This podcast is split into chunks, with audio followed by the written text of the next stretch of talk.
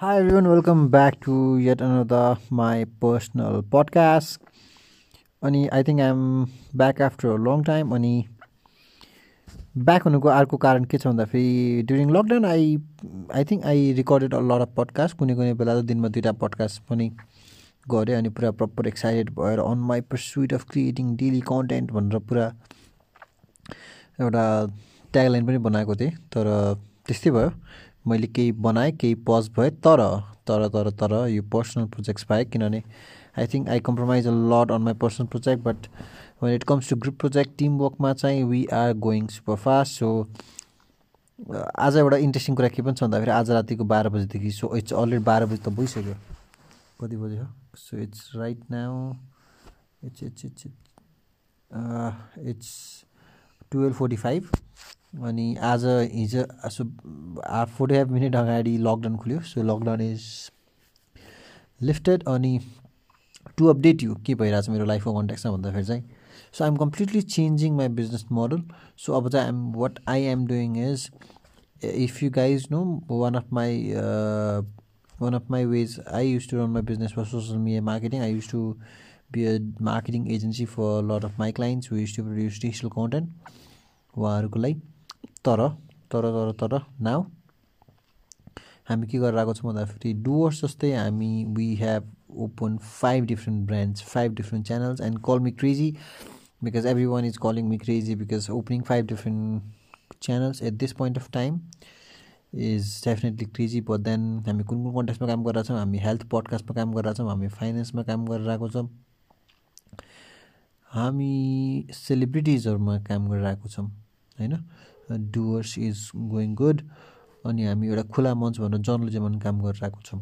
So अझै अझै एउटा गर्ने प्लान छ। I will not disclose the domain right now but yes so यो चाहिँ किन गर्न मन लागिरहेको छ भन्दाखेरि चाहिँ I think I am done in a way I am done creating content for clients I want create content for myself I think for a pretty long amount of time we create a tons of content हाम्रो क्लाइन्टहरूको लागि।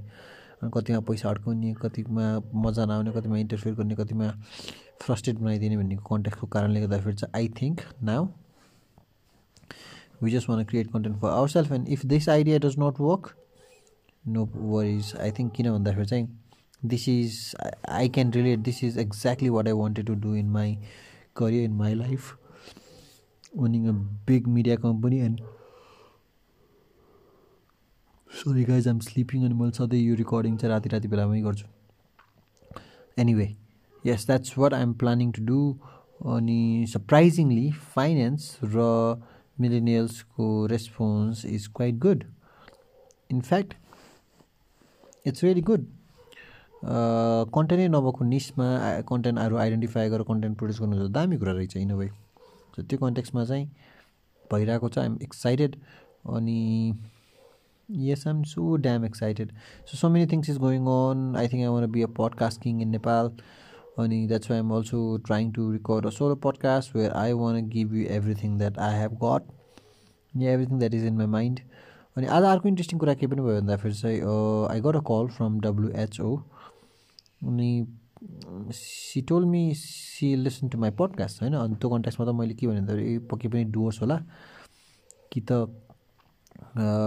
Finance होला। यो finance भनेर त्यस्तो सोचेको पनि थिएन। मैले के सोचेको थिएँ भन्दाखेरि पक्कै पनि डुवर्स होला because everybody who comes to me telling me that मैले तिम्रो पडकास्ट सुनिरहेको छु it's ninety nine point nine nine percent yeah hundred percent अहिलेसम्म चाहिँ डुवर्स नै हुन्थ्यो। अनि आई सेट केमा भनेर डुवर्स भनेर सोधेको। अनि आजकल चाहिँ हुन्छ नि कुन भनेर सोध्छु किन भन्दाखेरि चाहिँ मेबी हेल्थ हो कि या ऊ हो कि होइन? फाइनेन्स हो कि भन्ने के नयाँ इन्साइट पाइन्छ कि भनेर हो।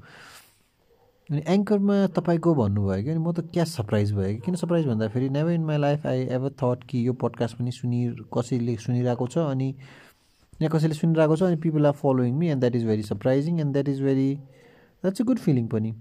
अनि गुड फिलिङ पनि गुड फिलिङ अनि अझै अर्को फिलिङ चाहिँ कस्तो फिलिङ भन्दाखेरि चाहिँ इट्स अ अलि because I think I am very frank on this recording I take my heart out हुन्छ नि म आफ्नो फ्रस्ट्रेसनदेखि लिएर म आफ्नो एकदम कोर आइडियाज सेयर गरेर हुन्छ नि so if professional people who will be connected on me with me professionally are also listening to a to this podcast am I being जज टाइपको पनि भयो होइन? तर एनिवेज आई थिङ्क त्यो एउटा सानो एउटा फ्लिटिङ मोमेन्ट फ्लिटिङ इमोसन्स या थट मात्र थियो।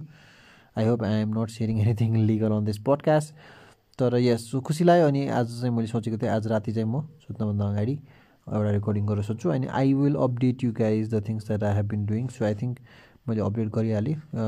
One second the good health finance factory minerals of Nepal Khula Manch Doers अनि maybe some one more so yeah guys take care you have a great year ahead lockdown lift भइसक्यो I think अब now things will go back to normal people will travel more national international flight खुल्छ। अनि will go back to the strong economy होइन? अनि if यो point of टाइममा चाहिँ मैले पाँच छवटा नयाँ प्रोजेक्ट सुरु गरेर आएको छु भने I'm telling you you can do it to start anything don't fail हुन्छ भनेर नसोच्नु होला किन भन्दाखेरि चाहिँ कोभिडले सिकाइसकेको छ। लाइफको केही पनि ग्यारेन्टी छैन। यो संसारको केही पनि ग्यारेन्टी छैन। भोलि नेक्स्ट डे के हुनसक्छ के हुनसक्छ कहिले नसुने कुरा हुनसक्छ सो त्यति भन्दै। I would like to stop this recording till then you guys take care bye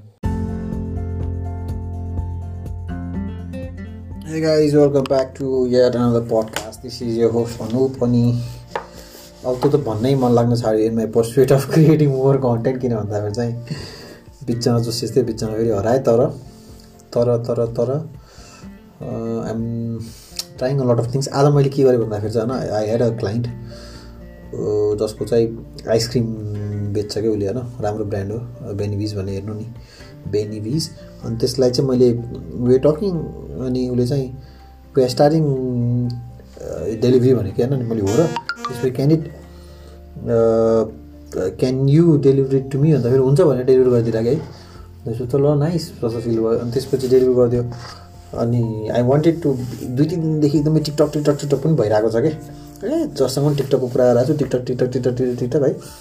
अनि टिकटक बनाइदिउँ भनेर मैले एउटा दुइटा भिडियो बनाएँ होइन। बेनिफिट आइसक्रिम भनेर टिकटकमा गएर हेर्दाखेरि हुन्छ।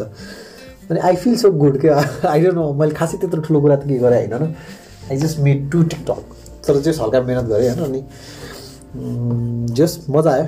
अनि त्यही नै हो क्रिएसन क्या अनि यो कुरा चाहिँ मलाई के भन्नु मलाई भन्दाखेरि चाहिँ होइन हाम्रो यो संसार हाम्रो यो लाइफ चाहिँ in a way it is made it is meant to be creating something all the time कि हामीले केही न केही हरेकचोटि केही न केही क्रिएट गरि नै राख्नुपर्छ जस्तो लाग्छ। त्यसैको लागि बनाइएको अनि त अल्टिमेट जोय चाहिँ क्रिएसनैबाट हुन्छ। अब क्रिएसन भनेर if you can write a poem होइन that is an amazing creation के?